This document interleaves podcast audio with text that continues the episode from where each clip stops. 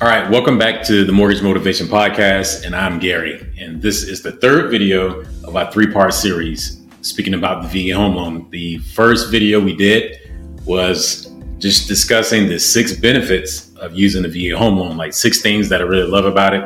I didn't do five, and didn't do 10, I did six just to be different, right? So I did it six benefits of using the VA home loan. The second video I did was using the VA home loan for a primary residence. So this video is going to be the third one, and I'm going to show you how you can purchase this uh, as a primary home and convert it into an investment home. So you can't use the VA home loan outright as an investment loan. You can't. There's no such thing as that. It must remain a primary residence. And I will break down and show you how that all works out if it's done the right way. So, like one question I get all the time is, Gary, can I purchase an investment property using the VA home loan? And the short answer is no. It must be a primary residence. Uh, so we're going to go over how that works. So, for an example, if you're looking to purchase a uh, duplex or a triplex or a quad, you can do that using the VA home loan. A lot of people do not know that. They think that it must be a single family residence or a condo or a townhome. And yes, you can use that for those items as well.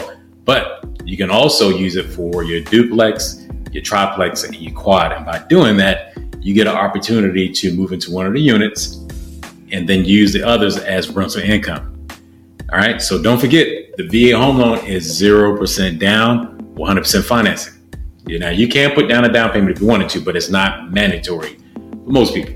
So this depends on the scenario, but most transactions, it's 0% down. So um, I wanted to walk through how that would look for you. Okay. So, say for an example, we have um, Sergeant Michelle Brown. just make up a name. Michelle just retired out of the military and she's a nurse and she's looking to purchase a property.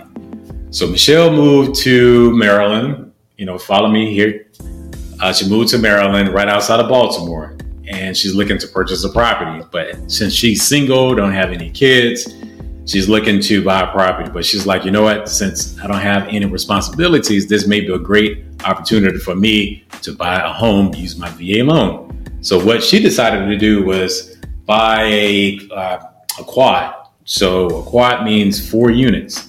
So she's right outside of Baltimore, and she's going to move into one of the units. So one unit uh, she's going to move into, and the other three she's going to rent out.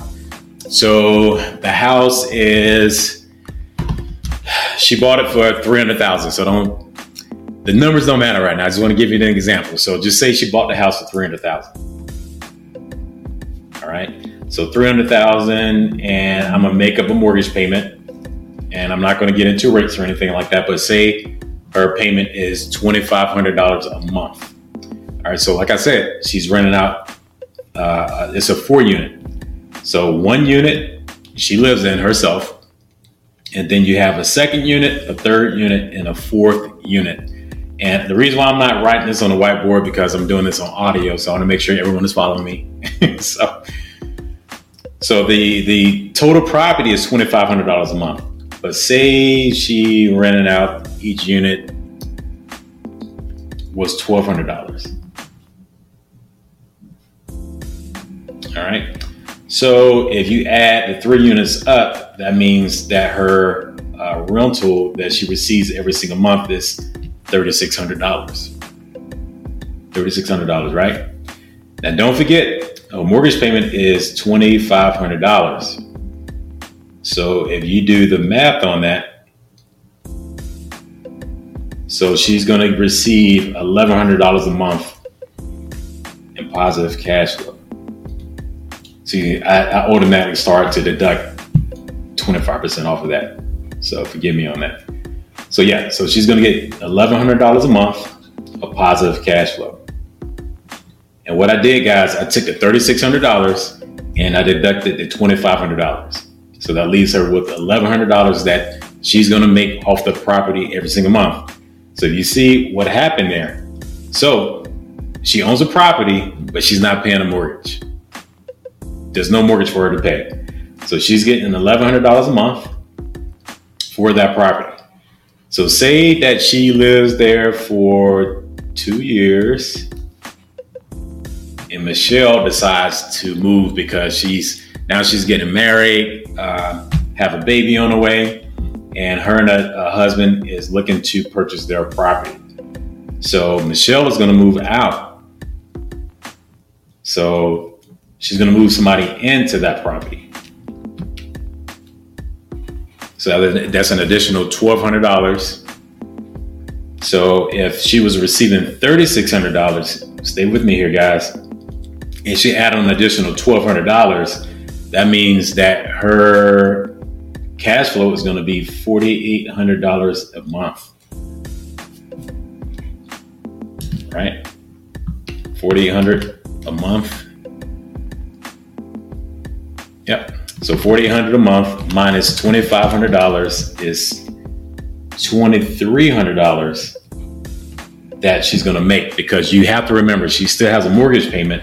So when you uh, use the $4,800 she's receiving, uh, you want to take away the $2,500. And by you doing that, you're going to get $2,300 a month. So let's look at it how much you'll make in a year. So $2,300 times 12 is $27,600 a year. So I'm gonna put that all to the side. So $27,600 a year that she's making off of this property. And now keep in mind, guys, I'm using a three hundred thousand dollar purchase property, and more than likely the rent is to be more than what I'm giving you. I just want to use simple math here.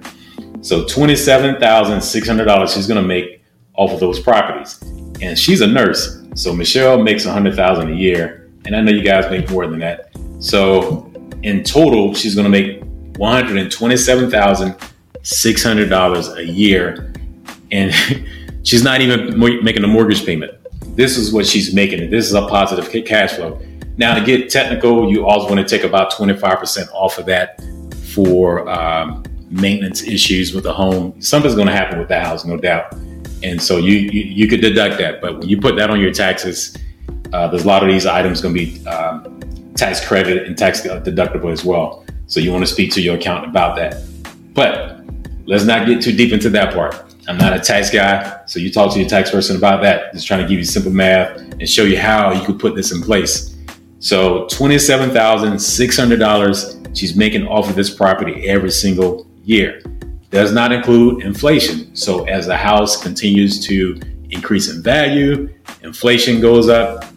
She's building equity in that property.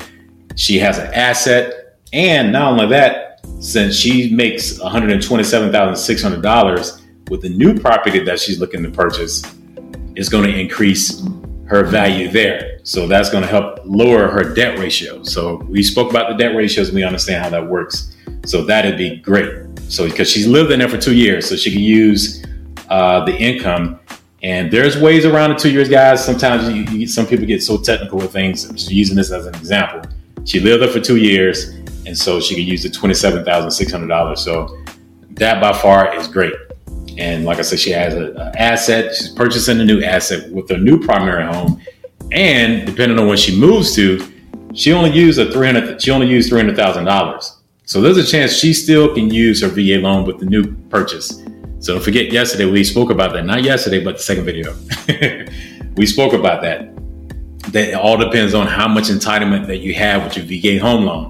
So you see what we're doing there? So with the VA, you still able to own a rental property, rent out four units, and of course you can do a duplex, a tri, or a quad. But this example, we're using a quad, and no mortgage payment for her because it's been paid out by the rental she's receiving every single month, and she's making almost thirty thousand dollars a month. I mean a year. So that just this example. So more than likely she's going to make more than that, and there's a higher chance too that the the, the property that she's going to buy is going to be more than 300000 But just for simple math, I just want to show you how this all works out and why I get so excited to teach people how to do this. Uh, I have a couple, uh, I have three people right now that uh, that's using a VA loan to uh, purchase uh, a property using this strategy. So they're single. So if they're looking to use the other units, if they buying a multiple a multi unit, then why not do that? It makes nothing but sense to me. You could do a single family residence, but you're not going to receive any type of positive, cash flow here. And I just think this is a phenomenal, phenomenal way of doing it without putting any money down. So when y'all hear people, oh, I don't, I don't have any money for a down payment. I can't do this. I want to have an investment property. I want to be an investor. There's there are ways of doing it. You just have to look at the different strategies that are available, and this is one of them. And you can do the same thing with the FHA loan. It's just a three and a half percent down payment. Same concept. There's a few different differences that's there, but we're not getting into that today. But that's the best way of doing that that's that's all I want to discuss with you guys. I wanted to make this scenario as realistic as possible and give you an idea of what it would look like for someone to purchase a property using a VA home loan. Like I said, one of my favorite things to do uh, with the VA home loan is allowing someone to move into a property and become a landlord without putting any money down. To me, I think that's just a, a great plan to have.